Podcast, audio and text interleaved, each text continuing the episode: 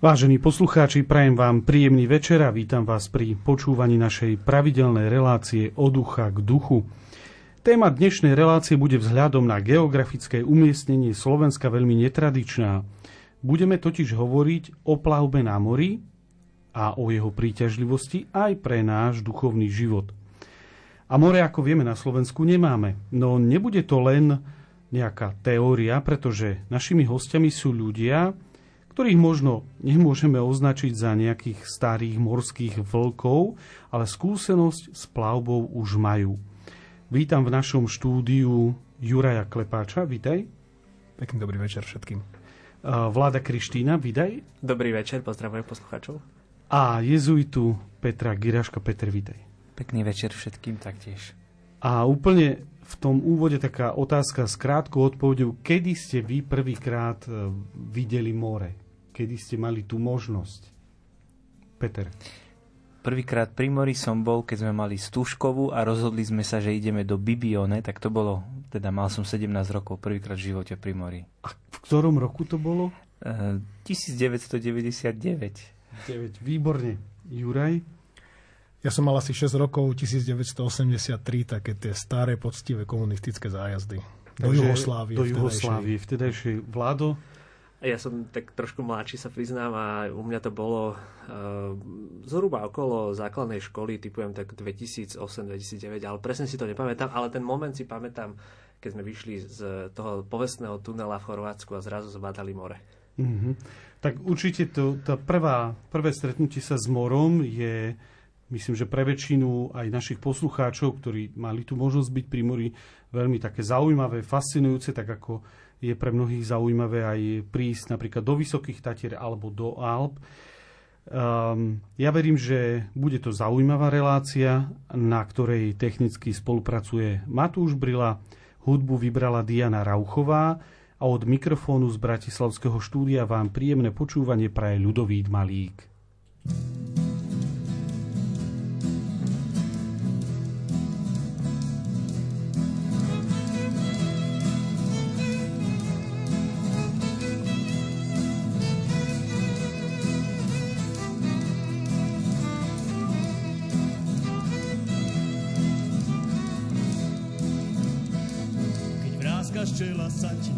nestratí a sleduje ťa čudný tieň. Keď mužná sila sa ti nevráti, aj keď tu bola včera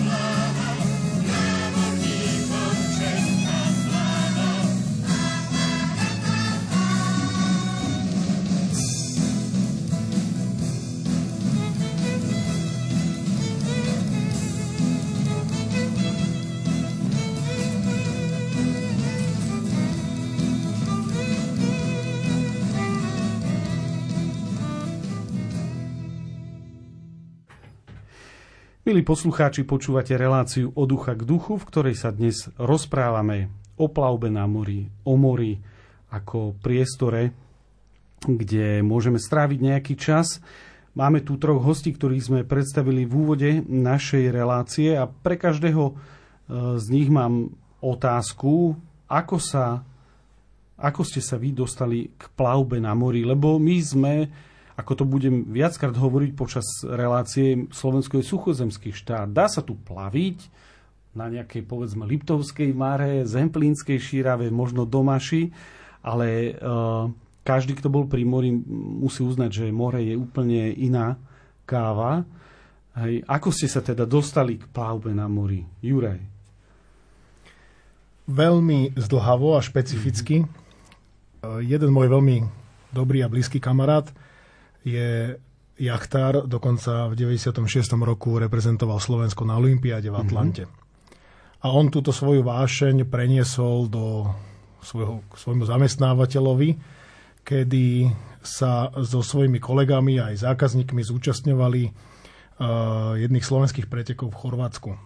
A niekoľko rokov ma na ne pozýval a lámal a ja som sa nedal a ako ma to vôbec nechytalo a ja som pracovne nemohol. Ale jeden rok ma zlomil a on to veľmi rád hovorí, že prídeš na, na more a veľa pochopíš. Mm-hmm. Tak som prišiel a pochopil a nejako tak sa začala tá, tá láska k, a vzťah k, k lodi ako takej a k moru a so všetkým tým, s čím to súvisí, pretože ono plavba na plachetnici je špecifická. To nie je plavba na motorovej lodi alebo veľkej mm-hmm. lodi. Na tej plachetnici prichádzate do situácie, kedy je okolo vás úplne ticho.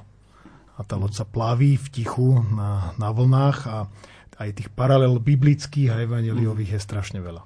Ale povedzme, tie plachetnice majú dnes aj nejaký ako pomocný motor, keby bolo treba, alebo ako, ako to je? Áno, každá pláchetnica má svoj štandardný motor. Uh-huh. Bolo by to veľmi náročné, hlavne v marínach, keby uh-huh. kapitáni nemali motor, to by bolo asi nutné potom veslovať. Tak bolo by z toho Takže, veslica. Áno, uh-huh. Dobre, a ty, Vlado, ako si sa ty dostal k takejto záľube?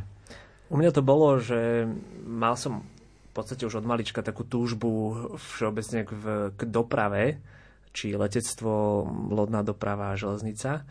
A takže toto bol jeden z takých tých pointov, že, že prečo. A samozrejme, keď som chodil s rodičmi do Chorvátska, tak som to tam proste videl, tie lode a, a ten život na tých lodiach. Už ma to fascinovalo. Ale taký hlavný, úplne najhlavnejší bod bol, že nejakým spôsobom, a tu si už nepamätám ako, vznikla vo mne taká túžba ísť na plachetnicu na týždeň s priateľmi, so spoločenstvom, so stredkom mm-hmm. a stráviť tam taký spoločný čas, e, plaviť sa, využívať ten život na mori, na tej plachetnici, ktorý je proste iný, ktorý treba zažiť, ako Juraj už spomínal. A tak to, tu, táto tužba bola mňa taká najväčšia a tým pádom som sa dostal k tomu, že som si urobil papiere na loď a, a sa to potom splnilo. Mhm, takže takto. A ty, Peter, ako ty si sa dostal k plavbe na mori?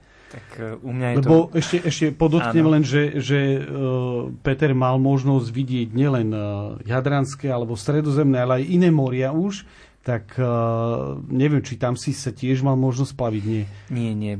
Tu, bolo to pre mňa prvýkrát uh, a teda poviem tak, ďakujem Jurajovi. Juraj pozval teda ponuku, ktorá sa neodmieta, hoci poviem takto. bolo však Juraj sám vie, e, že trošku bol problém teda nájsť nejakého kňaza, ktorý by mohol teda tú službu vykonávať. No a ja som sa opýtal spolubratov teda v komunite, či by ma oželeli na ten čas. No a neviem, či preto, že som predstavený, tak povedali, že áno, áno, choď, choď v pohode. Takže takto som sa dostal vlastne tentokrát prvýkrát mm-hmm. na loď No, takže som bol A mal si nejakú takú túžbu, alebo bolo to čisto iba, že chcel si to zažiť? Čo to je? A túžba tam bola istotne, lebo more ma fascinuje, musím povedať, e, keď som bol, si spomenul teda dobre, inde, napríklad v Libanone, tam bolo mm-hmm. stredozemné.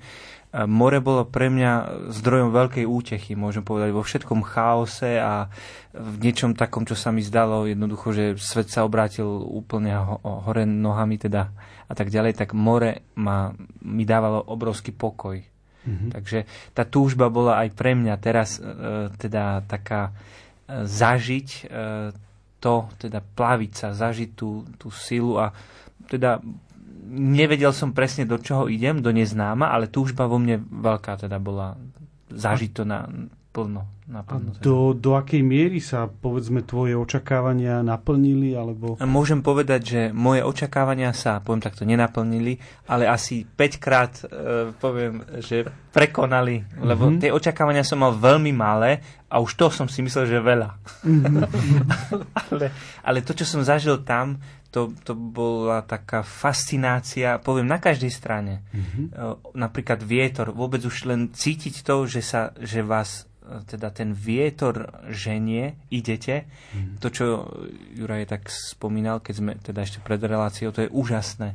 Ten pocit a tá sila. Jednoducho, ja som to vtedy len z filmov za, teda videl, ale je to iné vidieť a iné je to zažiť priamo.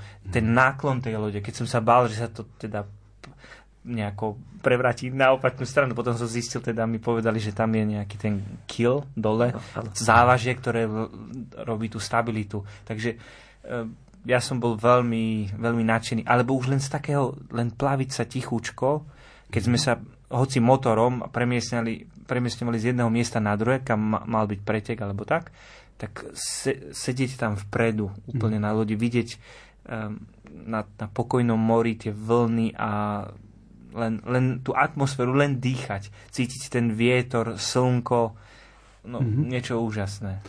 Ty si hovoril, Juraj, že ten tvoj priateľ ti povedal, že, že príď, uvidíš a pochopíš, tak teda čo to v, teba, v tebe, akú emóciu vyvolalo, že si prišiel, videla a pochopil si, čo, čo ťa fascinuje, fascinovalo a fascinuje dodnes teda na, na tej plavbe alebo aj na tej prítomnosti na hladine mora? Veľmi dobrá otázka, musím povedať, lebo som sa nad tým viackrát zamýšľal. Ja som uh, k plavbe na mori vlastne pričuchol hneď imedia zres rovno na preteky. Mm-hmm. Čiže ja som nemal žiadne také tie voľné sejlovanie, ako sa to povie, po mori a tak akože spoznávanie pobrežia ostrovov. Ja som vlastne prišiel a išiel som rovno do pretekov, bol som vtedy z toho strašne vystresovaný, lebo som mal pocit, že tam zavadziam na lodi. Nevedel som poriadne, čo tam mám robiť hej, a ako sa, to, ako sa to tam celé deje. Kapitán vykrikoval mne neznáme slova a, a potom sa hneval, že prečo som to neurobil. A, ale vtedy som pochopil, že uh, mňa fascinuje jednak to, to, ten zážitok, o ktorom hovoril Peter, ale navyše pri tej, pri tej plavbe na regate a na, pri závodení mm-hmm. a zohráva veľkú úlohu znalosť termiky, znalosť mm-hmm. v, v, vzdušných prúdov, znalosť opravdivý vietor, vzdanlivý vietor, pri týchto prúdoch a, a, a tokoch vetra zároveň udržať si istý kurz a smer, lebo idete nejakým smerom. A vedie sa správne rozhodnúť, he, kedy sa loď otočí, keď loď pôjde, lebo tam viac menej pri tom pri retekaní každý kapitán si volí svoju stratégiu, ktorú chce dosiahnuť. A samozrejme, keďže sa to všetko robí bez motora, je tam veľa aj takých situácií, kedy si lode berú vzájomne vietor, plachtami sa zakryjú. Hej, um, tam sú potom naozaj rôzne detaily, ktoré rozhodujú. Napríklad prídete k, k uh, ostrovu a sa od neho odrazí ten vietor a vlastne mám prifúkne ako keby. Mm-hmm. A, čiže mňa toto fascinovalo všetko a spolu samozrejme so znalosťou všetkých tých navigačných, námorných vecí a pravidiel, lebo tá regata samozrejme má svoje pravidlá, tam nemôže jazdiť každý, ako sa mu páči. Takže toto ma naozaj fascinovalo, ale ja musím povedať ešte jeden dôležitý rozmer. A to je spoločenstvo. Mhm. Uh, asi keby som išiel, že sám tam budem na lodi, tak akože, no bolo by to samozrejme tiež, buď som zažíval pekné veci, ale v tom spoločenstve s tými ostatnými ľuďmi, kedy je presne takáto, ako Peťo hovoril, že len sa ticho plavíte, možno veľakrát aj na, mo- na mori. Už som veľakrát zažil veľmi hlboké rozhovory. Mhm. A to je jedna vec. A na, druhá vec je, že tí ľudia sa vzájomne spoznávajú. Tá partia sa musí zohrať, lebo viete, 4-5 dní na mori to môže byť aj ponorka potom, keď si tí ľudia nie úplne vyhovujú. A čiže to spoznanie tam je potom také dosť kvalitné a rýchle a kvalitné. A, a zároveň samozrejme, aj keď to bolo povedzme to súťaženie, keď sa nám podarilo hra- niečo, nejaké dobré umiestnenie získať, no tak to už bola taká tá športová eufória. No je to veľmi zaujímavé e, počúvať u teba, Vlado, okrem teda toho spôsobu dopravy rôzneho typu, ako si hovoril, fascinovalo ťa na, na tej plavbe po mori aj niečo iné? Alebo čo? Tak mm, vždycky treba asi, a to každý spomenie, kto už zažil takú plavbu na mori, že, že to more to je obrovský prvok, obrovské, obrovská sila, niečo naozaj až nepredstaviteľné, pri tomto tu máme na Zemi. Lebo keď to zoberieme, more je spojené s oceánmi. A už len jaké, že veľké more je v Chorvátsku, keď to zoberiete, že nevidíte v podstate na talianský breh hej, z niektorých častí. A to je len má, malé Jadranské more, a keď to zoberiete, že, že máme vlastne oceán, si to predstaviť, že, že to je niečo silné, niečo brutálne veľké a vynimočné. A toto ma vždycky na tom fascinuje, že, že tá sila a, a mať aj trošku takú pokoru pred tým, že aj, aj, aby človek neurobil tú chybu, keď už vedie a riadi tú loď.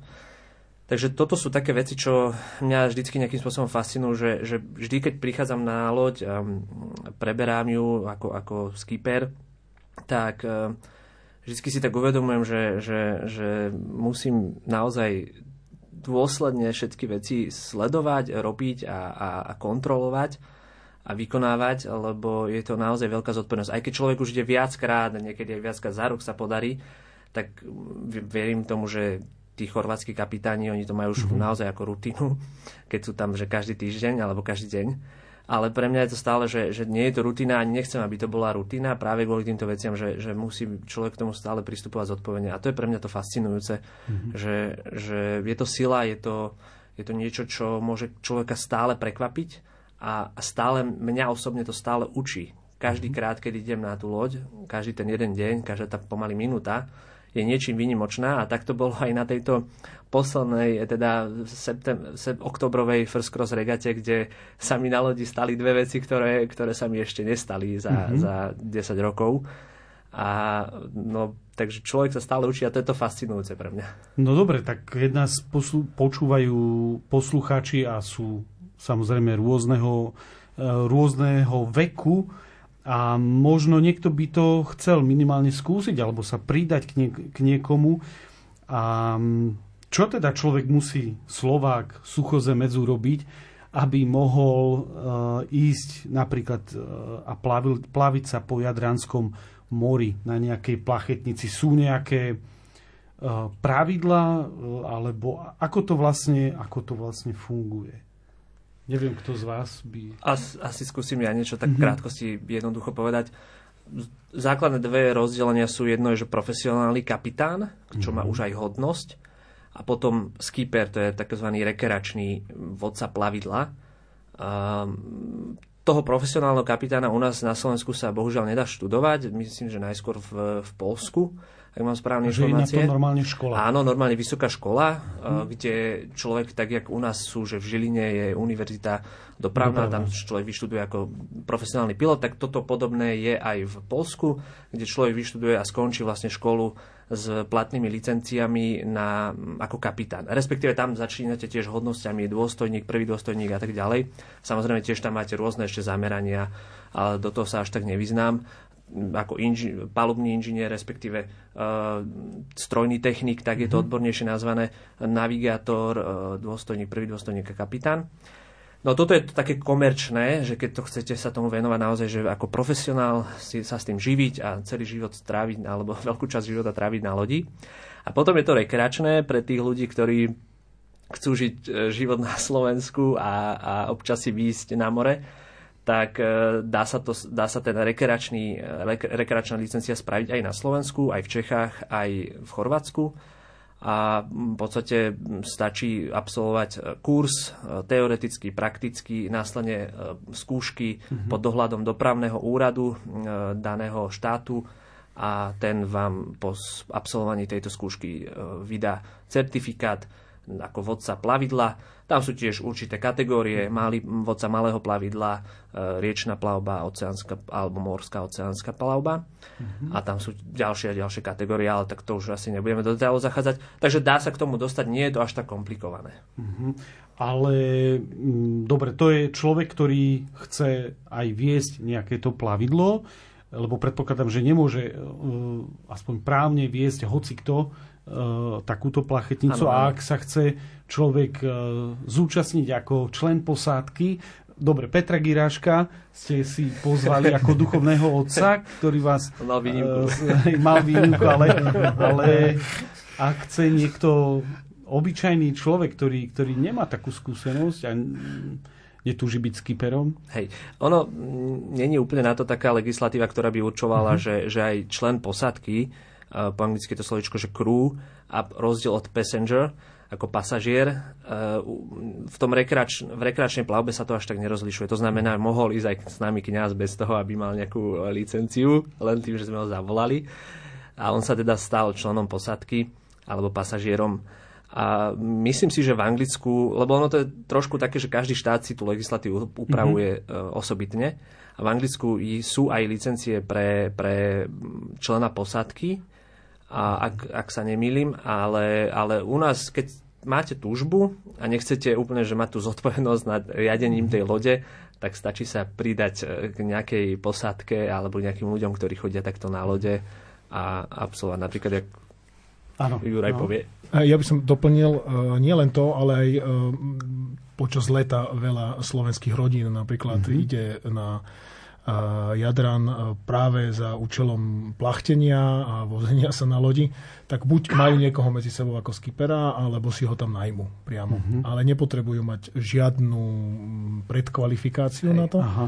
A zároveň ale platí tak, ako Vlado povedal. Všetky tie veci, keď človek absolvuje, tak to máte ako na autoškole, že urobíte síce autoškolu, ale dobrý vodič sa vás stáva, až keď máte odjazdené. A to isté mhm. aj tu musí mať aj ten kapitán, ktorý síce spraví skúšky, tak musí mať odjazdené. Takže vlastne aj pred, eh, pred zákonom ten kapitán do istej miery je aj zodpovedný za správanie aj tých ľudí, ktorých vezie na tej plachetnici? Áno, áno. A je dokonca za nich zodpovedný počas mm-hmm. plavby. Mm-hmm. Je, do, je za nich právne zodpovedný.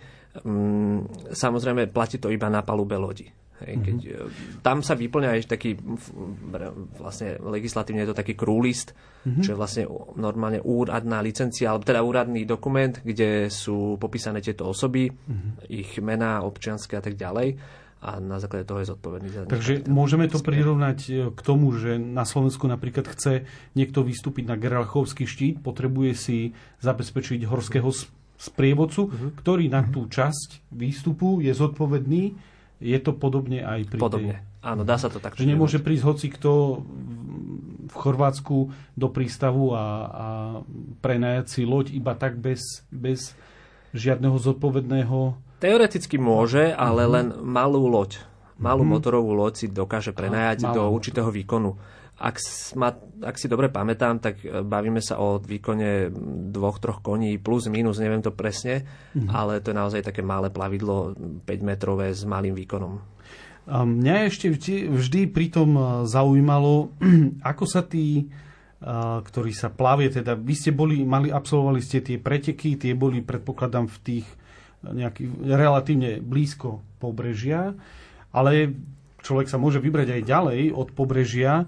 No ako sa tí námorníci, áno, viem teoreticky e, o navigácia, povedzme podľa kompasu, dnes už GPS a podobne, ale na, na Slovensku máme aspoň nejaké oporné body, e, človek vidí nejaký kopec, niečo, ale na mori je to len placka, rovná, rovná plocha. Ako sa tam vlastne orientujete?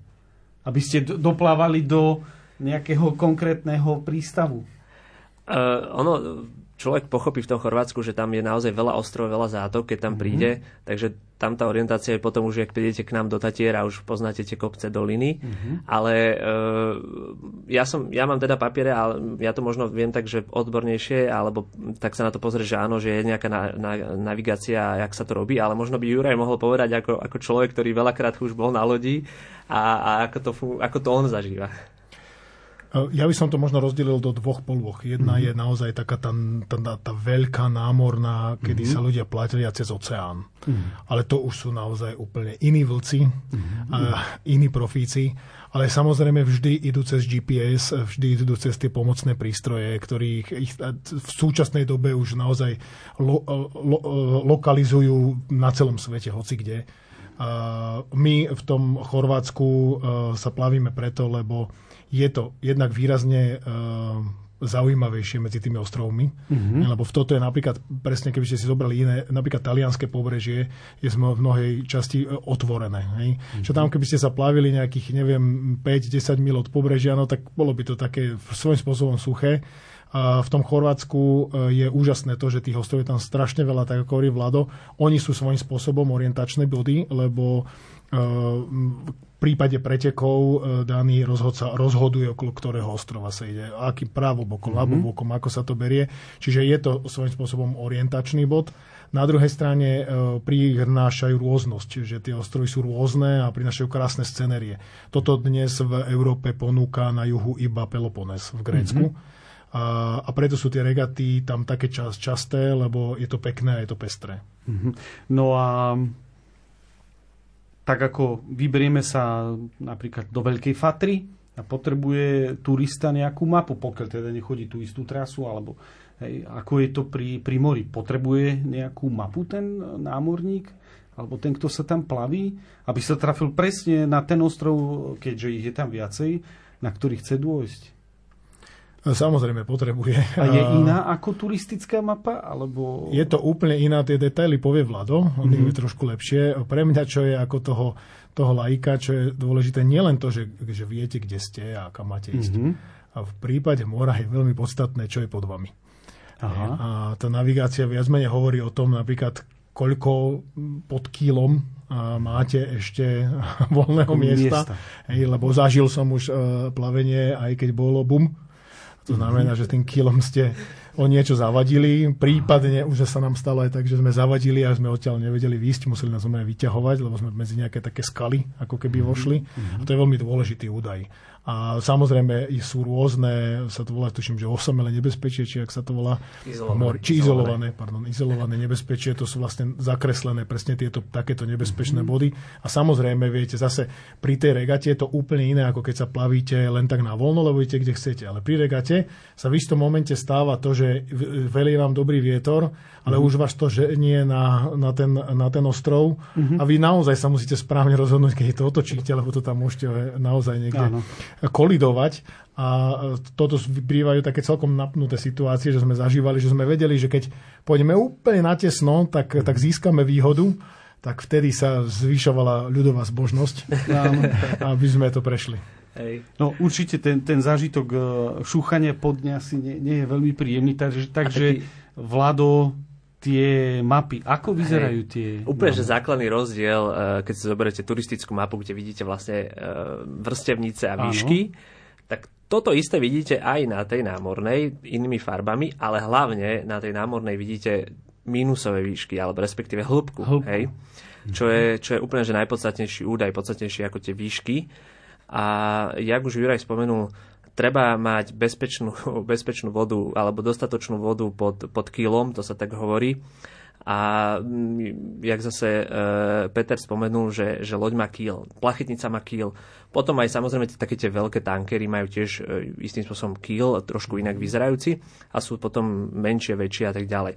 Ale každá tá loď má určený nejaký ponor a na základe toho mu vlastne ten ponor mu, do, mu nejakým spôsobom umožňuje sa dostať čo najbližšie k pobrežu alebo k, k nejakej pličine na základe tých čísel teda.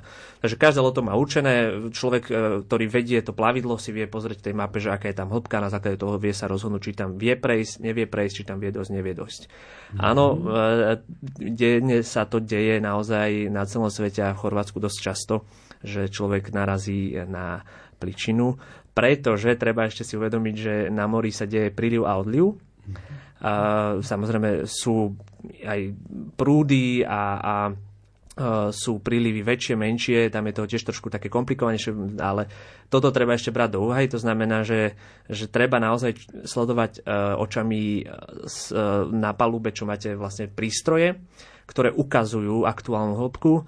Je to vlastne echolokátor, ktorý, máte, mm-hmm. ktorý má väčšina lodí e, namontovaný. Je to taká, myslím, že povinná výbava už od nejakých 5-6 metrov dĺžky lote v Chorvátsku a aj v iných krajinách a ktoré vlastne ukazujú, merajú aktuálne, v každej sekunde merajú proste tú hĺbku a ukazujú na palube. No, je to, je to zaujímavé. Ešte jedna má v tejto súvislosti otázka napadla. Používate kompas, alebo už všetko ide len na GPS? Takisto e, ten kompas musí, je to povinná výbava, uh-huh. jak lekárnička v aute, tak aj kompas je povinná výbava, ten analogový klasický kompas, takže nájdete ho na tej lodi. Ehm, ja sa priznám, že ho používam za týždeň možno tak na jednu sekundu, keď sa na neho len pozriem, že či funguje, lebo už e, väčšinou v tom Chorvátsku sa človek riadi naozaj tým, že sa pozrie okolo seba a vidí, prípadne po tou GPS-ku, ako si spomínal. A e, samozrejme je tou takou správnou porovnávacou navigáciou by to malo sa robiť aj kompasom. Zároveň na lodi je potom ešte taký ručný kompas, ktorým sa robia námery na, námery na konkrétne miesta na, na pobreží. A ešte teda, aby, si, aby som možno takú zaujímavosť, že ešte na tej mape e, námornej e, sú napríklad načetnuté aj káble, podvodné a podvodné potrubia. To je tiež dobré vedieť a čo nenájdete v takej fatra, mape fat, Fatry. Hej. A zároveň um, rozmýšľam ešte, čo tam je také špeciálne. Sú tam nakreslené mosty, výšky mostov nad, nad morom a a, a ďalšie zvláštnosti. Jednoducho alebo... sú tam aj uvedené, povedzme, že prekážky nejaké. Áno, áno, samozrejme sú... sú tam navigačné body, to znamená e, nejaké majaky, bojky. Tak tro, uh... trochu lepšie teraz už, už rozumiem, aj možno posluchači pochopili, uh, prečo je okolo niektorých pobreží tak veľa majákov. Áno. Uh, skutočne zachraňujú život vlastne námorníkom, ktorí plávajú okolo. Uh, Existuje uh, niekoľko aplikácií, webových aplikácií, ktoré zobrazujú, zobrazujú uh, dopravnú premávku nad našimi hlavami, leteckú. Áno. A existuje niečo podobné aj pre lode? Áno, áno, áno. Je to tuším Marina Traffic, .eu alebo no tak nejak plus minus. Je ich samozrejme tiež mhm. viac, jak, mm-hmm. jak je, sú tie letecké. Takže človek si vie pozrieť. Samozrejme nie sú tam všetky lode, ale nie sú tam ani všetky lietadla. Takže je to mhm. plus minus rovnaké. Mm-hmm. A je povinná nejaká uh, taká plachetnica mať zapnuté nejaké zariadenie, ktoré... Uh... Ono to závisí zase od uh, dĺžky lode, veľkosti lode. Tam mm-hmm. už sú potom tie regule. Mm-hmm. Na tých plachetniciach, ktorí sme sa aj my plavili na First Cross regate aj na menších, to povinnosť nie je, je to iba akože taký bonus, keď niektorá loď to má a je to tzv. odpovedač, takisto jak mm-hmm. funguje v letectve, sú odpovedače, to znamená na, na taký spôsob sekundárneho radaru. No, e, je, je to tá technika, tam je veľmi zaujímavá, ale teraz sa trošku ďalej posunieme a sa vrátim uh, k tebe, Peter ty, ako si povedal, bol si vlastne na, na takejto plavbe na plachetnici poprvýkrát. Aká bola tvoja skúsenosť s morskou chorobou? Lebo myslím, že názov morská choroba e, poznajú všetci. Aký bol, bola tvoja skúsenosť? Tak e, o morskej chorobe som teda počul predtým. Aj som sa na ňu chystal, kúpil som si kinedril. Ale s potešením môžem povedať, že sme sa nestretli na mori, takže bolo to dobré. Takže vôbec e, teda som nemal nejaké závraty, nič. Len som mal ten pocit, e, to, čo sa stane, teda, že keď vystúpite z tej loďky po tom celodennom plavení, zrazu sa vám zdá, že aj, aj tá pevnina sa nejako hýbe. Mm-hmm. A niekedy to bolo také trošku zavádzajúce, lebo niektoré tie móla boli ozaj plávajúce. Viete, tak potom som už nevedel, ozaj sa to hýbe, alebo, alebo... lebo sa mi to len zdá. Hej. No a vy dvaja, mali ste keď ste začínali, alebo niekedy máte ešte problém s morskou chorobou? Či ona sa vracia tým, že sa neplavíte každý deň, alebo ako to je? Ja sa na rovinu priznám, neviem to posúdiť, mm-hmm. lebo mhm. som s tým, chvala Bohu, nikdy, nikdy nemal problém. Podobne ako Peter, išiel som e, s rešpektom a bázňou. Prvýkrát tiež som si šupol kinedril a potom som už pochopil, že to celkom dávam. Ale e, priznám sa, áno, sú ľudia, ktorí majú problém, volá sa kinetóza. Uh-huh. A, a aj veľakrát nám povedali, že veľmi radi by sme s vami boli, ale jednoducho nemôžeme, lebo máme tu skúsenosť, že sme vyšli na loď a potom sme boli už iba neúplne najlepšom rozpoložení. Takže, um, ale treba povedať, že myslím si, že väčšina ľudí má e, predpoklad to zvládnuť. Uh-huh. A keď ľudia nejdú, tak je to skôr preto, lebo majú rešpekt z nepoznaného. Uh-huh. Ty, Vlado? Uh, ja sa priznám, že ja mám asi, neviem, či sa to tak volá, ale že leteckú nemoc. ale aj na mori mi už bolo zle, ale mm, je to, aspoň podľa mojej teórie, je to sila zvyku. Že mhm. človek si dokáže, aspoň v mojom prípade, si, ja si teda dokážem na to, som si dokázal na to zvyknúť Takže... Že nejak mozog sa na, e, hej, nastaví? Hej, hej, hej. Jasné, asi keby, že dlhé roky nejdem, nejakým spôsobom to nezažije ten mozog, tak zase si odvykne. Ale prvýkrát mi bolo zle. A zároveň druhá vec je, ja mám na to takú dobrú pomocku, že treba, keď človek už to nejakým spôsobom prichádza, alebo vie, že s tým má trošku problém, treba ho zamestnať. Mm-hmm. Rozumom zamestnať. To mm-hmm. znamená dať mu niečo robiť, čím, pre, na čo musí rozmýšľať, sledovať a tak ďalej. Mhm. Že môže to pomôcť. Môže to pomôcť. Samozrejme, nie som lekár, aby som to dokázal takto odborne povedať, ale mám skúsenosť, že toto môže pomáhať. To je taká skúsenosť e, os- osobná. Mhm. Dobre, vy ste boli, absolvovali ste tú regatu, ale povedzme, keby ste sa plavili ako keby tak voľne, ako vám e, srdce e, žiada, e, ako ďaleko je možné sa vôbec plaviť od, od brehu? Kdekoľvek? alebo sú na to nejaké pravidla a potom, ako viete, že toto sú ešte teritoriálne vody a tamto sú už e, medzinárodné vody. Uh, áno, je to tiež na mape nakreslené, kde je tá mhm. hranica teritoriálnych vôd a, a námorných, alebo respektíve medzinárodnej plavby. Uh, to znamená, to sú vody, ktoré nepatria nikomu, ale aj tam sú určité regule a určité pravidlá. A Takže zhruba nejakým spôsobom, my sme sa samozrejme z regatou plavili v teritoriálnych vodách mm-hmm. a tam skôr išlo o tú súťaž ako o nejaké na, na plávanie viacerých míl. A, ale tu, tu v podstate tú trasu vždycky nejakým spôsobom sa mení a to by možno Juraj vedel povedať, že lebo každý rok je vlastne iná, iná. na tej regate. Mm-hmm. Budeme sa baviť v ďalšom stupe aj o, o regate. Ešte jednu otázku v tomto prvom takom dlhom, aby sme vedeli aj naši posluchači, aby trochu sa ponorili do, tej, e, do toho zaujímavého sveta e, námornej plavby. E, v akých jednotkách sa udáva rýchlosť lode? Vieme, že v autách jazdíme kilometre za hodinu, ale na lodi asi je to trošku, trošku inak. V akých jednotkách to je? Všetko je v úzloch. V úzloch. Aj na... vietor, a sila vetra, aj mm-hmm. rýchlosť lode. A si to v hlave nejako časom naučíte sa preratávať do uh, metrických jednotiek, alebo zostávate pri tých úzloch? Viete, to máte presne ako keď sme prechádzali na novú menu, mm-hmm. tak sme chvíľu preratávali, že koľko to bolo v korunách. Ale keď už tam prídete a za tie roky sa to tak naučíte brať, že proste viete, že už 30 úzlov, to už je poriadny vietor. Hej? Mm-hmm. Alebo keď sa plavíte v XY úzlov, takže sa plavíte rýchlo alebo pomaly. Takže ne, aspoň ja, neviem, Vlado môže potvrdiť, som to nepredátoval. Hej, to máte takú tu, že, že si to zapamätáte, že keď fúka strašne veľa, že to je 30 úzlov, mm-hmm. potom keď strúka dosť veľa, je to 20 úzlov, keď fúka málo, je to 2 úzle. To tak zažijete, to je taká skúsenosť. A viete približne určiť uh, na základe rýchlosti toho vetra, aj to, akou rýchlosťou sa bude plaviť tá loď. Lebo v aute stlačíte plyn a vidíte nejak, nejakú, nejakú hodnotu a regulujete si to plynom, ale na tej plachetnici Áno, ono sa to dá určiť plus minus. Hej. Plus minus. Ehm, závisí z akého uhla e, fúka na loď to je dosť podstatná vec a potom aj, aj by sa to teoreticky dalo vypočítať, len ten vietor sa samozrejme stále mení, to nie je nejaká mm-hmm. jednotná konštanta, ale to sa proste konštantne mení, každú chvíľu viac, menej, nejaké nárazy vetra, takže nedá sa to furt prepočítavať, ale nejaký priemer, keď si spravíte, tak si to viete plus minus odhadnúť už aj každý, každý skipper to myslím si, že vie odhadnúť. Ja by som doplnil, že ale to je svojím spôsobom aj istá časť podstaty regaty. Mm-hmm. Že záleží od toho, ako je Vlado hovoril, akým idete kurzom, kam, kam idete. Ale tam to potom už je aj o tom skipperovi, o tom kapitánovi, o tej posádke, a ako má napnuté plachty, akým štýlom, ak so, to sa hovorí, že natrímované, čiže nastavené plachty, um, akú stratégiu využívať. Čiže môžete ísť v princípe rovnakým uh, smerom na rovnakom kurze, ale jedna ide pomalšie a druhá ide rýchlejšie. Samozrejme, tí, čo sú v tej pomalšej, tak tých ide rozhodiť.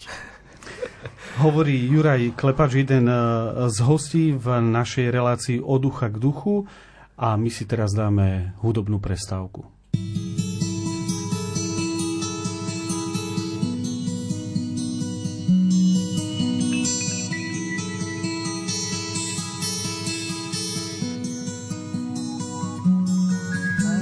Say. I am saved.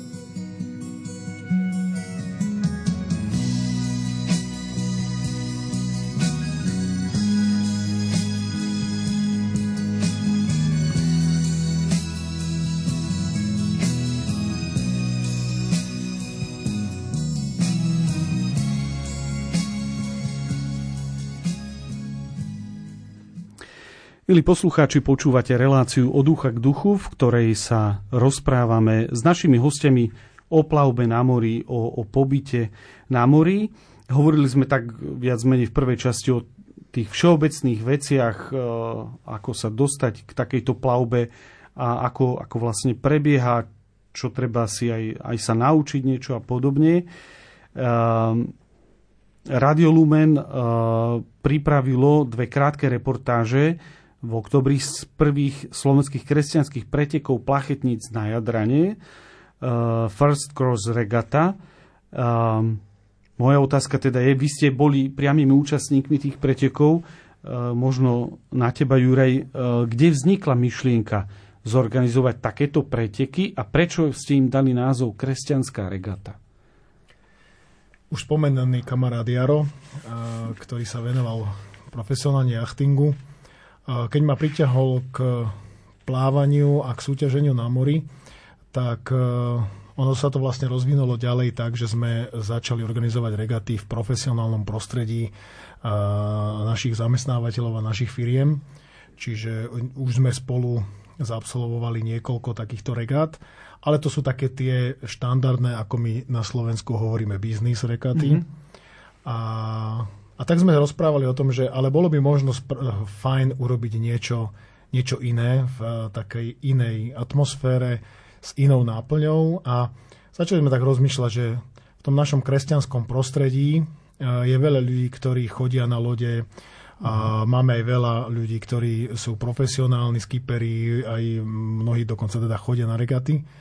A tak sme si povedali, že by bolo zaujímavé ponúknuť takýto koncept. Koncept kresťanské regaty v tom, že bude to čas, ktorý bude nielen o plávaní a súťažení, ale o bratskom spoločenstve, mm-hmm. o zažívaní e, duchovna a ponuky prežiť čas aj v takej, takej malej formácii v tejto, v tejto duchovnej oblasti.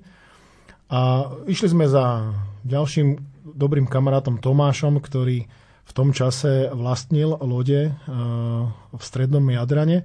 No a to nás veľmi tak e, povzbudilo, lebo on bol nadšený Mm-hmm. On, my ho teraz už voláme, že admirál, lebo on je vlastne v tejto regate akože oficiálny prezident. A on tým takým svojim nadšením nás utvrdil v tom, že je to, že je to dobrý nápad. Napriek tomu chcem zdôrazniť, že First Cross Regata to bol taký nejaký e, nápad, že proste je prvá, lebo nevedeli sme, že bola nejaká iná. Mm. A, tak preto sme tam dali to first a teda, že keďže sme v tej medzinárodnej oblasti, tak sme to dali v angličtine, ale Dôležité, čo chceme povedať, je, že ono to nie je nejaký exkluzívny kresťanský klub. Uh-huh. Čiže si veriaci ideš, nie si veriaci nejdeš. Práve naopak, my sa to snažíme komunikovať aj na oficiálnych uh, kanáloch. My sme otvorení všetkým a pozývame aj ľudí, ktorí sú neveriaci, agnostíci, rôzni, aj možno aj v, z iných uh, našich bratských vierovýznaní.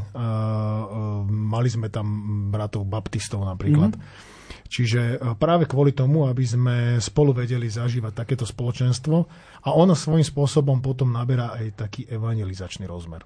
Mm-hmm.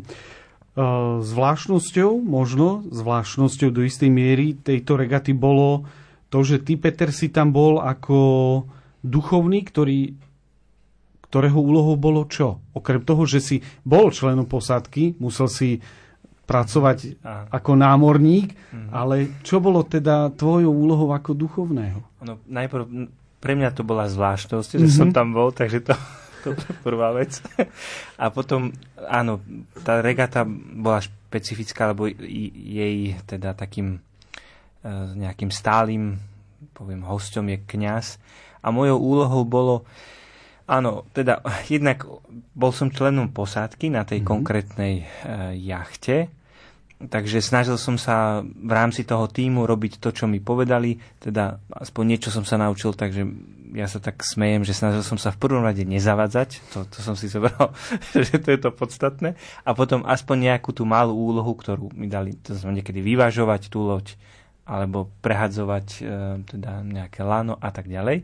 No ale k tej kňazskej službe, tak to bolo e, ráno, zvyčajne ráno, hoci teda p- pri keď sme prišli, tak večer bola omša, ale zvyčajne ráno e, teda bol priestor pre svetú omšu, mm-hmm. takže a, tak teda mal som svetú omšu, takže nie, nejaké také, možno, možno niečo na pozbudenie, alebo nejako zachytiť toho ducha mm-hmm. a mhm. nejakým spôsobom komunikovať. A ďalej tam bola možnosť e, teda e, pristúpiť k svetej spovedi alebo rozhovor, takže e, ja môžem povedať, pre mňa to bola veľmi silná skúsenosť. Jednak aj samotných tých svetých homší, viete, keď vidíte toľko chlapov, 40-50 chlapov, mm-hmm. a jednoducho to, to ako na vojne mm-hmm. Ale... medzi, medzi námorníkmi. Poriadok buď, byť musí. Tak, keď som ich videl, tak som sa pýtal sám seba, čo tu ja robím. Ale potom ďalšia vec, tak, taká silná skúsenosť vôbec aj samotných tých spovedí. Ja môžem tak povedať, že je to niečo, teda ovocie, ktoré som žal asi z predošlých regát, jednoducho takého, dô, mm-hmm. poviem, takej dôvery, ktorá sa tam vybudovala. Takže um, ozaj po, po 10 ročiach napríklad na Svetej spovedi. No, mm-hmm. Takže to bolo veľmi také, veľmi, taký silný moment, taký duchovný no, pre mňa. Mm-hmm. No, je, je to zaujímavé, lebo prítomnosť duchovného môže vyvolávať rôzne reakcie, ale tým, že, ako hovoríš, bola vybudovaná istá úroveň tej dôvery, tak uh, potom muselo tam fungovať aj to spoločenstvo medzi tými mužmi, ktorí tam boli. Vedeli sa nejako aj podeliť.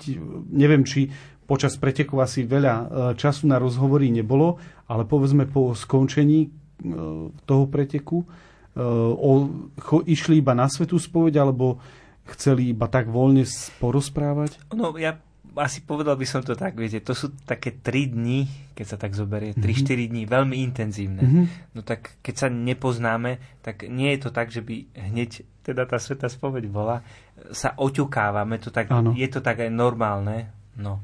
A takže najviac tých svetých spovedí bolo úplne večer, teda pred posledný, posledný deň, alebo predposledný deň, večer pred tý, a ráno teda, mm-hmm. aj ten deň, keď sa odchádzalo, ale tu my sme boli až do večera, takže to bol taký najintenzívnejší.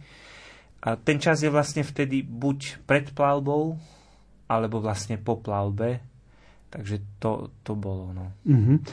Mali ste tam cez videotelefón aj špeciálneho hostia? Vlado, vieš povedať? Áno, áno. E, pripájal sa k nám už vlastne druhý rok e, biskup Jozef Halko, mm-hmm. ktorý um, sa tak špeciálne, e, prinašal také špeciálne zamyslenia na mm-hmm. daný deň a daný večer.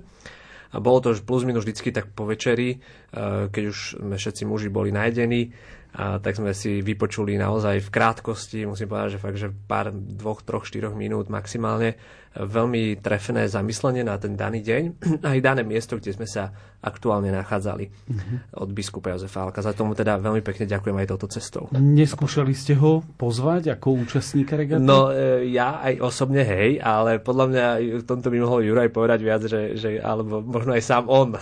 Mm-hmm.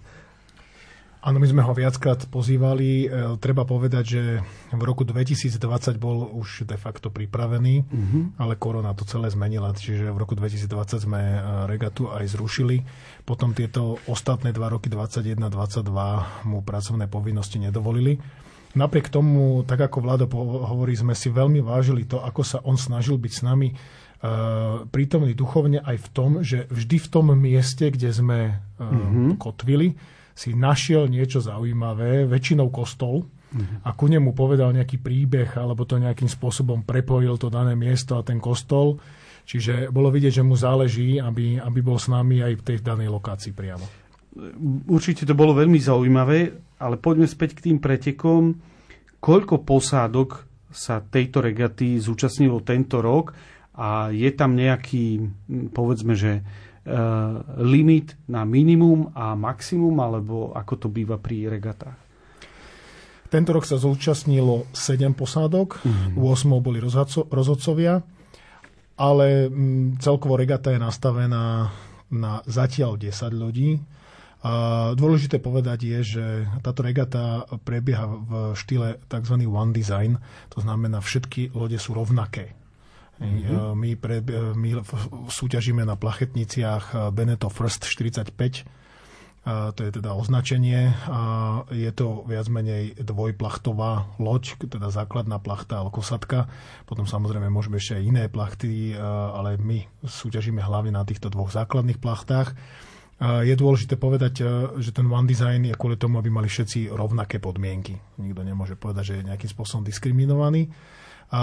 Samozrejme v prípade toho, že by sme mali väčší záujem, tak by sme boli schopní to zvýšiť plus minus na 15, ale potom mhm. by sme spravili asi dve kategórie. Jedna by bola väčšie lode a druhá by bola menšie lode. Na tej väčšej lodi odporúčame tak max 7 ľudí, a na menšej lodi max 5 ľudí. Teraz sa črtá, že budúci rok, keď budeme robiť, tak možno budeme mať trochu väčšie lode. Tam budeme môcť až, až 8, možno 9 lodí, e, ľudí. Na minimum samozrejme no, je asi, asi traja. to je už také akože naozaj veľmi veľ, veľ, minimum z hľadiska toho, že teda niekto musí kormidlovať, niekto sa musí starať o plachty a všetko okolo toho. Na druhej strane poviem na rovinu. First Cross Regata je projekt, kde sa snažíme ísť nákladovo na úplné minimum, mm-hmm aby si to ľudia mohli dovoliť a mohli ísť čo najvyššie, čo ano. spektrum. Čiže samozrejme, čím viac je ľudí na lodi, tak tým na viacerých sa rozpočítavajú tie Hej. náklady. Čiže keď by išli, neviem, štyria, no tak by to bolo pre nich aj takto náročnejšie. Ešte, ešte jedna, aby mali poslucháči predstavu, čo znamená menšia a čo znamená väčšia loď. Aká je dĺžka tých lodí? Uh, myslím si, že 45 to je tak 17-18 metrov. No, 15, 16. 15, 16. Uh-huh. A 35 Vlado, ty to vieš 35 je, uh, ak okolo 10 metrov plus minus to zákonne. To sú vlastne st- vo fitoch, hej, stopy. stopy. Stopy. Aha, v, v stopách. Hej, americká teda jednotka stopy a vlastne to, keď to premeníme na metre, tak plus minus okolo 10 je 35 mm-hmm. a 45 je... A tu vidíš tento postihnutie, že nevieme to prepočítať. Hej, my to Ale je dôležité, je dôležité vedieť tú dĺžku, aby mali tiež posluchači predstavu, že keď sa s tou loďou menšou čo e, menšou, máte otočiť niekde, tak to nie je vždy úplne také jednoduché. Človek musí asi veľa uh, um, uvažovať dosť dopredu. Tak um, ako vlastne prebieha taká, taká súťaž? My, my z brehu môžeme dovidieť nejakých 100-200 metrov, hej, ale uh, ako, ako to prebieha na mori? Ako stojíte niekde na štartovej čiare? a na výstrel sa pustíte, alebo ako, ako to prebieha? No, tam treba povedať, že regata je vlastne názov celého toho závodu, mm-hmm. alebo celých tých pretekov, to je ešte lepšie slovo, ktoré pozostávajú potom z malých parciálnych závodov. Mm-hmm. To sú tzv. rozplavby. My sa snažíme denne urobiť aspoň dve. A tie rozplavby uh, sú buď uh, tzv. navigačná, to znamená, že uh, rozhodca povie, že ideme z bodu A do bodu B a kde sa akým spôsobom bude tá trasa meniť. A potom sú tzv. up and down, alebo karusel, alebo už každý to nejako inak volá, a to je, že rozhodca postavy boju, ku ktorej sa ide s systémom zo štartu okolo boje, späť zase na štart, zase okolo boja do cieľa. Mm-hmm. Čo takéto, tak, také, A meria sa tam, sa tam nejaký čas, alebo... Nie, nemeria sa čas, tam sa to berie tak, že kto príde prvý do cieľa, mm-hmm. tak je mhm. prvý, ten ktorý má jeden bod, ten, ktorý príde druhý, má dva body a tak ďalej, podľa toho, koľko je, koľko je lodí. Na konci celej, e, e, celého závodu má, keď je tých rozplavov dostatočné množstvo, je e, také pravidlo, že sa škrtá tá najslabšia, že tam, kde človek vlastne, alebo tá posadka dosiahla najhorší výsledok a potom sa spočítavajú body. Body sú samozrejme umiestnenie za miesto, čiže vyhráva ten, kto ich má najmenej. Mm-hmm. No, čo je dôležité povedať, a to je prečo aj, keď si sa pýtal, že prečo sme sa tomu nejakým spôsobom no poddali tomu, tomu je plachteniu a jachtingu, je presne o tom, že tá regata začína tak, že e, rozhodcovia postavia bojku a loď a tá mm-hmm. vlastne medzi bojkou a tou rozhodcovskou loďou je štartová čiara. A tie lode sa teda tam niekde teraz pohybujú mm-hmm. a oni hovoria teraz, že teraz 10 minút do štartovej procedúry, 6 minút do štartovej procedúry. A keď povie 4 minúty do štartovej procedúry, tak kapitán je povinný vypnúť motor. Mm-hmm. Ako náhle by tam ten motor išiel ďalej, tak bude diskvalifikovaný.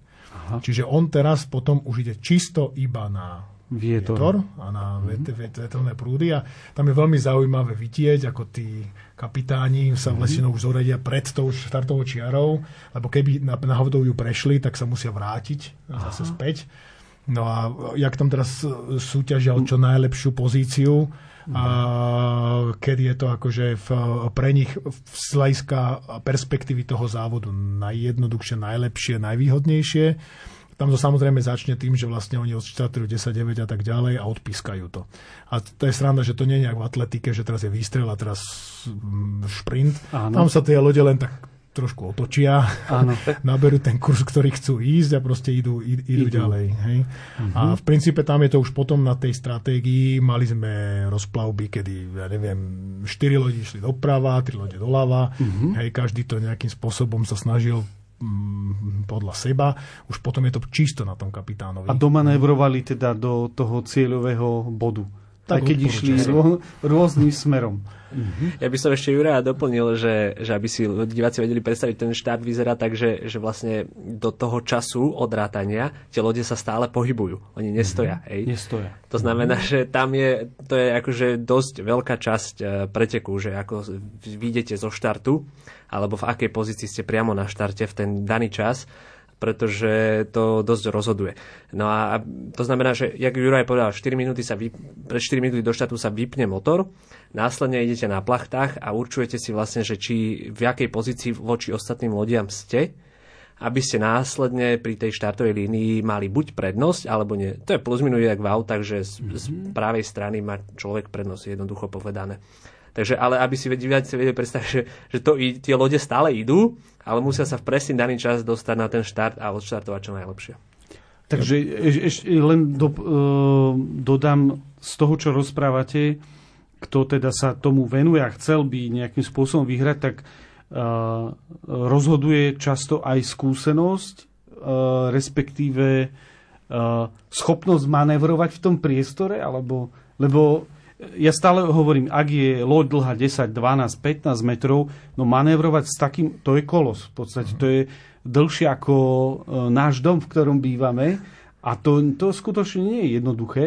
Takže rozhoduje viac tá možnosť skúsenosť? Alebo... Určite, skúsenosť je veľmi dôležitý predpoklad, mm-hmm. ale mm-hmm. tak ako hovoril Vlado, tá regata sa riadi s tými pravidlami, čiže tam tí kapitáni naozaj musia ctiť tie pravidlá, kto má prednosť, kto je na ktorej strane a tak ďalej.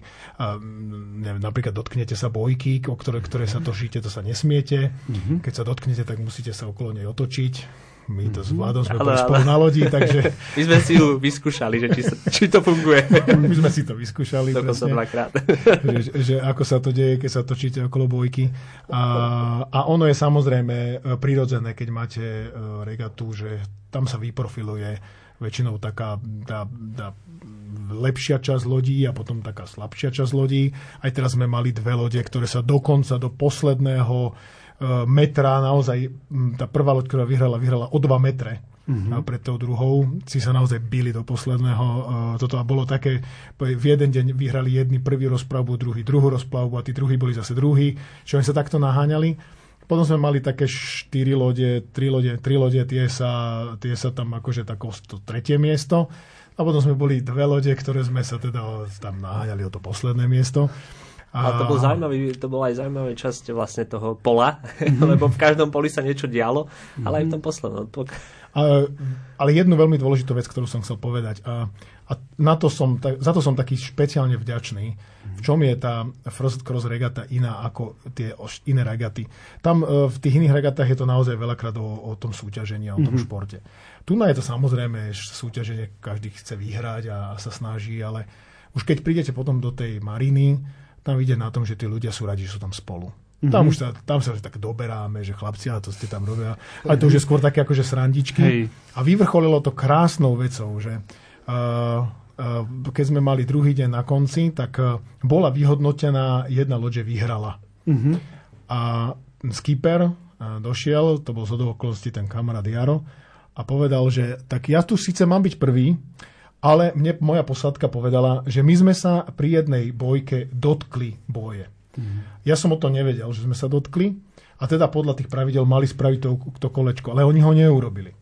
Lenže samozrejme na druhej strane nikto nezniesol protest, lebo ešte tak sa to dá, že vlastne keď nikto nevznesie protest, tak vlastne sa nič nestalo. Áno. Čiže nikto nevznesol protest a on povedal, že on si myslí, že keď sa dotkol boje, tak to nie je spravodlivé a on chce dať túto cenu, lebo my sme každý večer vyhlasovali víťaza dňa, Víťaza. tak on chce tú cenu odovzdať druhému. A krásne to, lebo ten druhý bol Joško, taký naozaj veľmi skúsený slovenský skipper, s ktorým vlastne oni dvaja sa stále naťahovali, tak on tu zase nechcel prijať, že nie, že nikto nedal protest, tak teraz vlastne tam na tom pódiu Naťahovali sa sa. naťahovali, že kto vlastne vyhral, ale to bolo pekné, že každý chcel vlastne toho druhého uprednostniť. Mm-hmm. To bol paradox aj v tom, že, že posádka vlastne dala potre- protest na svojho kapitána istým spôsobom, No. čo sa asi bežne nestáva. Ešte sa, sa teda opýtam k tej, k tej posádke. E, e, mám predstavu, že niekto je za kormidlom, hej, e, ale čo robia tí ostatní? Ty, Peter, ty si, okrem toho, že si sa snažil teda pomôcť, hej, čo tam robia tí ostatní? Mm-hmm. A napríklad, keď sa vyvažuje tá loď, treba nejakú aj mm-hmm. ťažkú váhu, alebo je to jedno? Pomôže každá váha. V prvom rade s- sme sa snažili nejako zosúľadiť, teda ako, ako tým, ako posádka. Takže ja už som teda zabudol, ako sa to termínovo volá, ale ja som je- jednoducho len prehadzoval na strede takú... Teda, Traveler. Traveler, jednoducho to. Takže to, keď povedal kapitán, teda skipper, že teraz, tak jednoducho dvaja sme tam boli hneď, to bolo v momente, išlo to ako š- švajčiarske hodinky. To bol nejaké lano, alebo stiažeň, alebo... Taký ako keby, no áno, áno, to vlastne otáčalo plachtu, Plachtou, myslím, mhm. celkovo, hej. No a ďalšia vec bolo vyvažovať, vyvažovanie, to znamená, keď sme nabrali kurz, tak bol náklon tej lode a bolo si treba správne teda posadať, lebo tam záležalo na všetkom, jednoducho. Na napnutých plachtách, Mhm. na vyvážení lode a len potom čakať teda. Mhm, mhm. A je potrebné mať aj e, nejakú plávaciu vestu alebo byť nejako pripútaný, lebo keď ide loď rýchlejšie, vypadnúť z tej lode. Tak v prvom rade tam treba si dávať pozor, lebo jak sa tá stiažeň teda otáča, Mhm, tak jednoducho človek musí vedieť, v akom priestore je a čo sa robí. Jednoducho nemôže zaspať, ak sa hovorí. Aby ho to ne, teda Áno, neudrelo. áno, Mhm. lebo to by mohol byť úraz. Takže to, ale teda vesty myslím si, že nie je treba a priputanie asi tiež nie. Jednoducho. Ja by som doplnil, e, v- treba počúvať kapitána. Mhm, že Počas plavby na lodi, e, čo povie kapitán, tam sa o tom nediskutuje. Lebo kapitán je dôležitá osoba a samozrejme sú prípady, keď vám svieti slniečko a tri uzle fúkajú, no tak áno, nemáme vesty, ale keď už duje 25 uzlov a viac, mm-hmm. tak je fajn mať vesty. A hlavne ono sa to naozaj nezdá, že my sme na lodi, že aha, hej, hej, ale keď niekto vypadne z lode, mm-hmm. tak tam je jeden človek, ktorý vlastne musí neustále ukazovať a pozerať sa, že kde ten človek je, lebo tá loď má aha. svoju rýchlosť. To není také, že sa hu, bum, za, zabrzdíme kone a vrátime sa. Čiže, No to je čiže pravda. to je naozaj e, náročné sa vrátiť, potom niekedy trvá veľmi dlho. To je jedna vec. A druhá vec, e, jachting je krásny šport. Mhm. Ale treba povedať na rovine aj veľmi nebezpečný.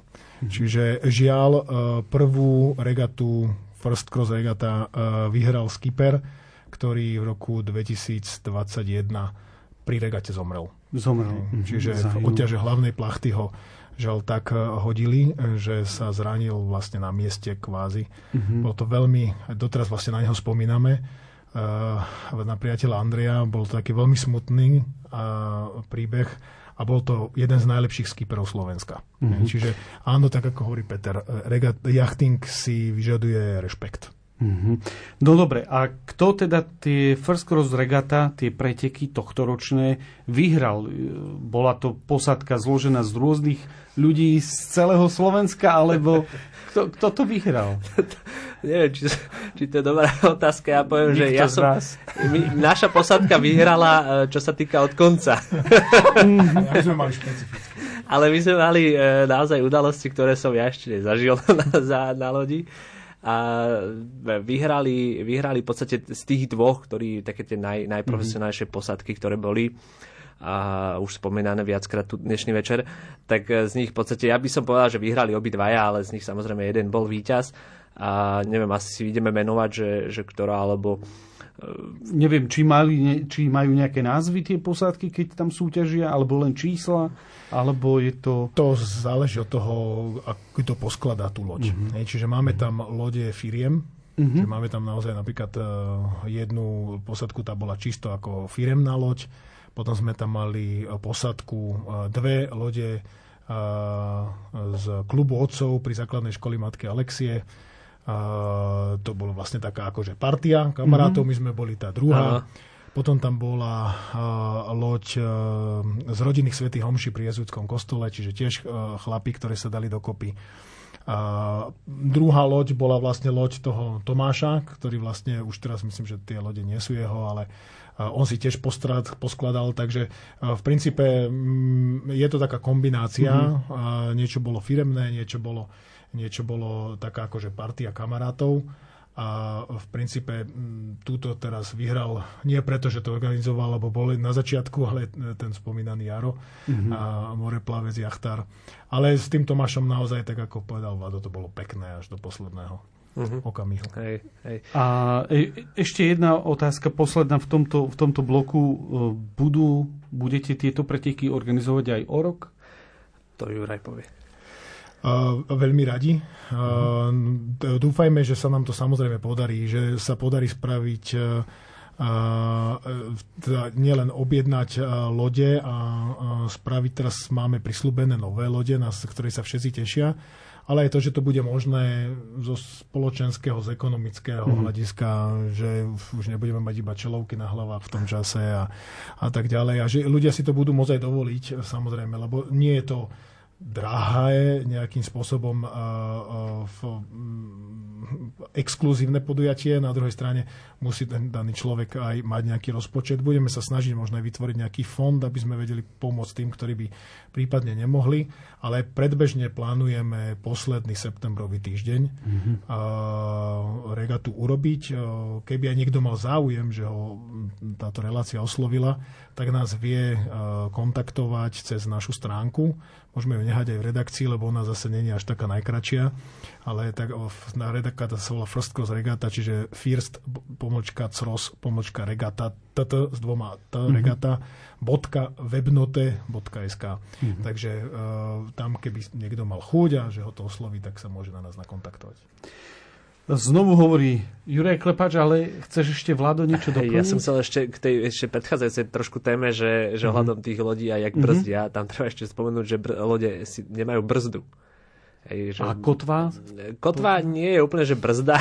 tým, tým, sa, tým sa iba upevňuje, upevňuje už keď stojí, aby sa mm-hmm. nepohla.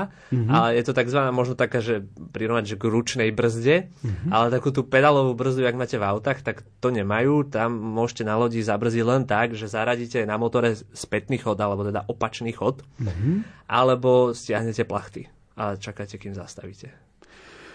No, uh, sú to všetko veľmi zaujímavé informácie aj pre našich poslucháčov a dáme si teraz ďalšiu krátku hudobnú pauzu. うん。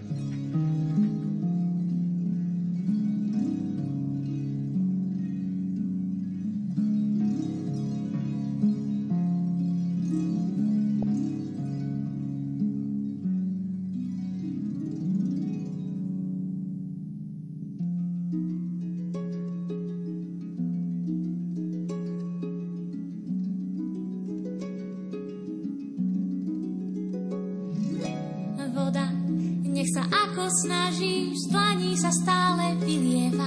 A to, že keď ona plače, to sa len inak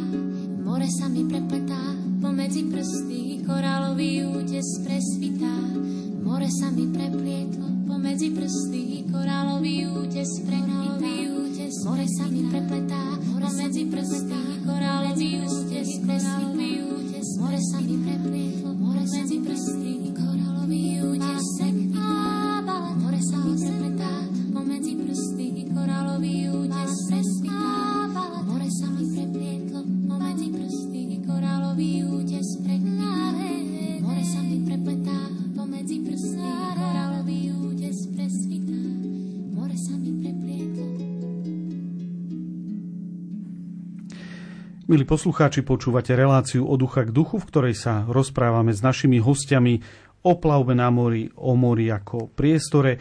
Hovorili sme, ako ste sa dostali k samotnej plavbe na mori, ako vyzerali preteky plachetníc.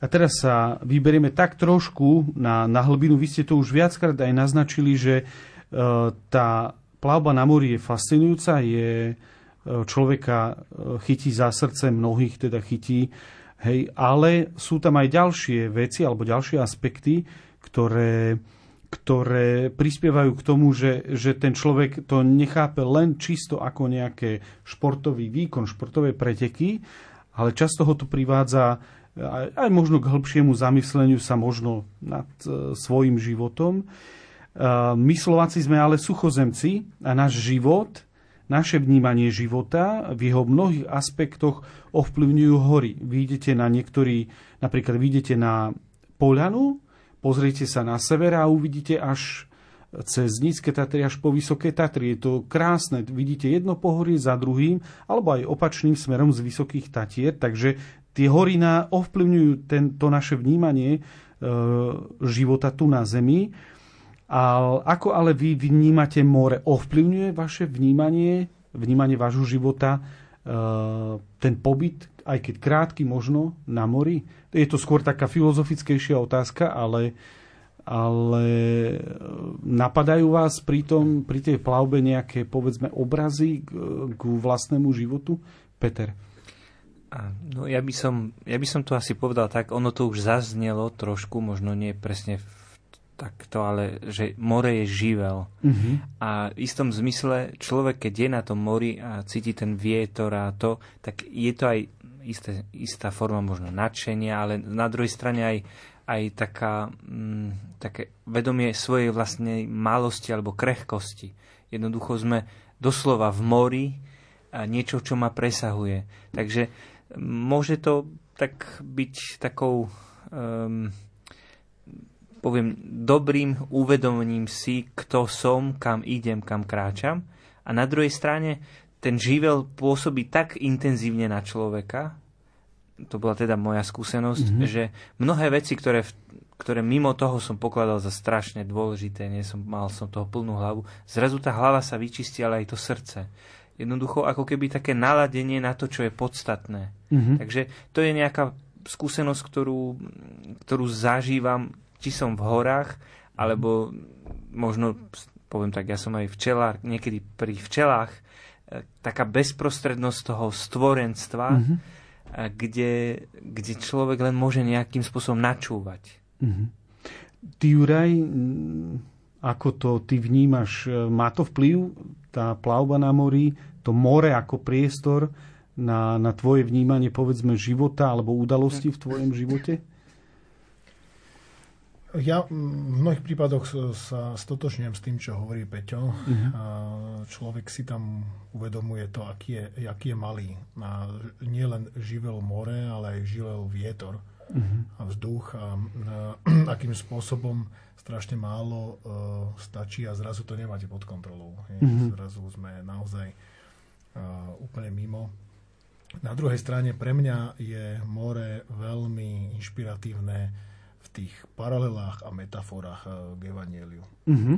Lebo to je niečo, čo zažívame a možno je to pre nás ešte jednoduchšie si predstaviť eh, práve to učinkovanie, povedzme, apoštolov. Mm-hmm. Ktorí boli rybári. A boli rybári a boli spojení presne s týmto živlom, ako hovorí Peter. A tie naozaj mm, paralely o smerovaní ľudského života, o búrke na mori mm-hmm. a v rôznych prekážkach nás určite nejakým spôsobom dokážu ovplyvňovať a nejakým spôsobom a vie človek tam nájsť, nájsť niečo aj pre ten svoj život, keď sa mu podarí niečo prekonať. Ale takisto je tam to, čo sme hovorili už skôr, že tu prekonávame prekážky v rámci toho sú aj súťaženia a plávenia mm. sa spoločne. Ne? Že tak ako církev pláva mm-hmm. dejinami a mm-hmm. práve preto je církvou, že vytvára spoločenstvo a snaží sa vzájomne držať a pomáhať si a tu církev niekto vedie, mm-hmm. tí zástupcovia Krista, tak tam je to, povedzme, ten kapitán, hej, mm-hmm. tí, tí ľudia v takom malom, tá církev. Hej. No na lodi, e, tak ako o tom hovoríte, aspoň v istých situáciách, bez kapitána je prakticky nemožné napredovať alebo správne sa, sa plaviť. A je to veľmi zaujímavý obraz e, aj v súvislosti s církvou, so spoločenstvom vo farnosti alebo pri nejakto, niektorom z kostolov. Keď my vidíme ako Slováci na niektorých z vrcholov, vidíme na Lomnický štít alebo na niektorý aj menší, e, menší kopec, väčšinu, väčšina z nás e, má taký uspokojujúci pocit. Dosiahol som ten vrchol, no ale čo, keď sa plavíte, alebo plavíš na mori, Vlado, čo je tam nejakým takým vrcholom, ktorý môže taký uspokojujúci pocit priniesť pre teba? Bol som aj na Lomnickom štíte, takže mm-hmm. viem to možno porovnať. A mm, keď vidíte na ten lomnický štít, tak zažívate možno takú eufóriu z toho adrenalínu, keď vidíte po celú tú, tú jamu veľkú a, a tú krásu, tak, také, také oblaženie na duši, čo je veľmi pekné a veľmi jedinečné, ale zase na tom mori to je iné. Uh, tam, tam máte možno radosť, ja teda osobne mám takú radosť z toho, keď, e, keď sa plavíme hodinu, dve a ideme len na plachty. Mm-hmm. A že, že, že to také, ja viem, teraz je tá doba taká, že rieši tú, tú takú ekologickosť, ale tu to nejde ani o to, tu ide o to, že, že sa pohybujete na základe vetra. Že nič v podstate nerobíte, len na, nastavíte plachty a je to tak, tak niečo úžasné a, a, a obrovské, že, že toto ma najviac fascinuje. A z toho mám takú najväčšiu radosť, keď, keď eh, si človek môže, samozrejme je to trošku iné, keď idete na regate, vtedy je naozaj aj na tejto našej first cross regate je tam tá, tá taká túžba vyhrať, mm-hmm. hej, stále aj, aj počas eh, z toho, toho, keď sú tie plachty vonku.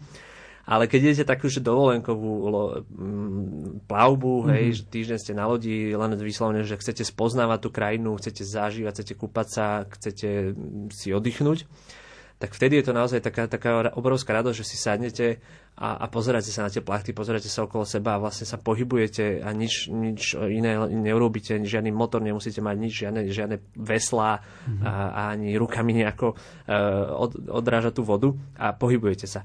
Zároveň samozrejme na tom mori sú aj taký tie klasický západ slnka a tak ďalej, mm-hmm. východ slnka, a čo sú tiež veľmi krásne úkazy a v tomto jak aj moji tuto predrečníci povedali, že naozaj to more je obrovské, so všetkým sa stotožňujem, ale možno dodám, že, že človek má z toho takú, takú jedinečnú radosť, ktorú zažije ale iba na tom mori. Takže preto mm-hmm. pozývam posluchačov, keď, keď ich to nejakým spôsobom zaujalo, tak ísť aspoň raz za život to vyskúšať a zažiť, lebo je to iné, ako keď idete na hory. A ešte pre mňa taká duchovná vec, čo ma teraz tak napadla, jak som nad tým rozmýšľal, že teraz si predstavte, keď, ste, keď si aj na tom mori, keď sme, ale keď ste už zažili niekedy more na vlastné oči, tak si predstavte, že, že Ježiš vlastne dal rozostúpiť to more. Mm-hmm. A to je, to je akože obrovská, obrovská sila, možno trošku aspoň nejaká taká predstava, že čo ten Ježiš dokáže. Hej, mm-hmm. že, že to obrovské more dokázalo proste rozostúpiť a vznikla tam vlastne sú, súša, alebo... Takže toto je, toto je tiež zaujímavá vec a toto ma teraz tak večer napadlo. A, a tiež je to, keď vidíte to more, tak si to predstaví, že wow, že to je niečo úžasné. Aj, aj, aj tá, tá viera, ten vzťah s Bohom popri tom. Uh-huh. Uh, Peter, ty občas aj maluješ, uh, teda dávaš istým spôsobom, istou formou na, na, na plátno alebo na ten obraz, uh, odrážaš tam nejaké svoje buď pocity, alebo to, to vnútro, čo prežívaš. Ako sa ty pozeráš na, na spojenie more a povedzme duchovný život človeka? Jednoznačne veľa, veľa metafor, ako aj Juraj povedal, je tam. Pre mňa napríklad vôbec žalmy, modlitba žalmov mm-hmm. napríklad ubudalo v nich síl, prišiel, napríklad neviem, ktorý presne žalm, ale teda keď bola búrka, opis toho, čo sa dejú, že vlastne človek sa cíti úplne bezmocný. A, takže potom tie obrazy Ježiš na mori, búrka na mori, tak mm-hmm. pre mňa pre mňa to sú také, že to more mi poskytuje uh, ja zmeniť tie ja neviem, takú tú materiu, alebo neviem, jak to povedať, jednoducho na základe čoho viem sa vcítiť aj do tých, do tých textov. No a možno, keď si spomenul aj možno obrazy alebo malovanie, tak pre mňa možno samotný jednak je motív mora, ktorý možno nie je nejako v mojich obrazoch, ale mm. uh, ja potrebujem to more cítiť. Ja napríklad ešte nemám spracované vo forme teda vyjadrenia mm. uh, nejakého takého grafického alebo teda výtvarného, to, čo som tam zažil. Je tako, mm-hmm. že som toho plný, ale ešte som to nedokázal, ešte to teda nedostalo tie, tie črty. Takže ja mám v sebe momentálne potrebu, odkedy som bol na tej regate, vyjadriť to nejakým spôsobom. Takže je to vo mne, neviem to pomenovať, ale je to vo mne. Mm-hmm. No, uh, poslednú otázku uh, mám a tá je spojená s plavbou, ale v, v noci zvyčajne aj posledné leto, posledná dovolenka, naša rodinná dovolenka, boli sme teda na východnom Slovensku a mali sme možnosť ísť na nočné pozorovanie nočnej oblohy do hvezdárne aj s našimi deťmi. A pre tie deti to bolo fascinujúce. E, ten svetelný smog je tam veľmi malý v tej časti. Ako je to na mori? E, lebo tam e, je toho asi svetelného smogu málo, ako, aká je vlastne tá, tá nočná obloha?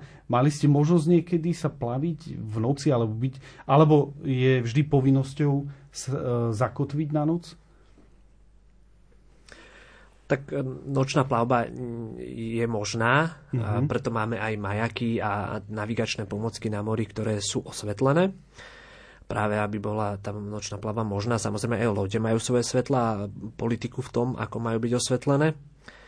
A k tej oblohe, no je to jedinečné. Tá, mm-hmm. tých, tých hviezd tam je naozaj nespočítateľné veľa, obrovský, obrovský priestor vidíte mm-hmm. tej, tej oblohy, pretože tam vám nezavádzajú plus minus nejaké kopce, keď ste ďalej od pobrežia.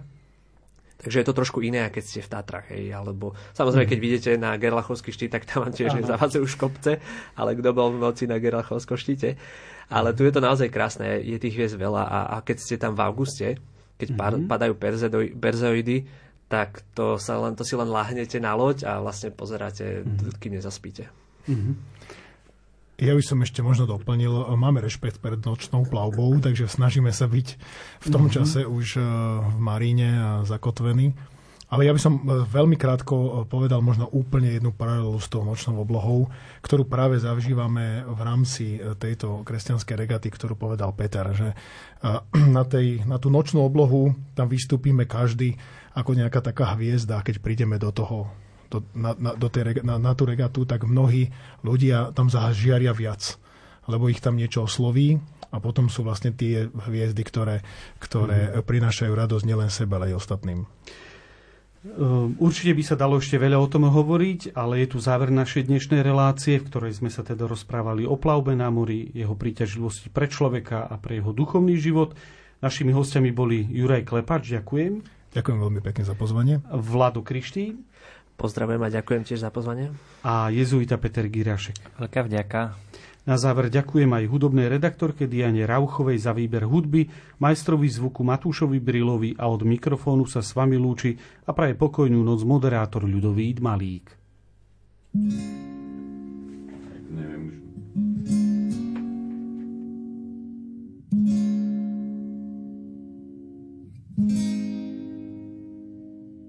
Keď duch objíma človeka, krásou žiari zďaleka, aby tmy viac nebolo. Aj les cestu pripraví, sklonia hlávky púpavy, keď už kráčaš okolo.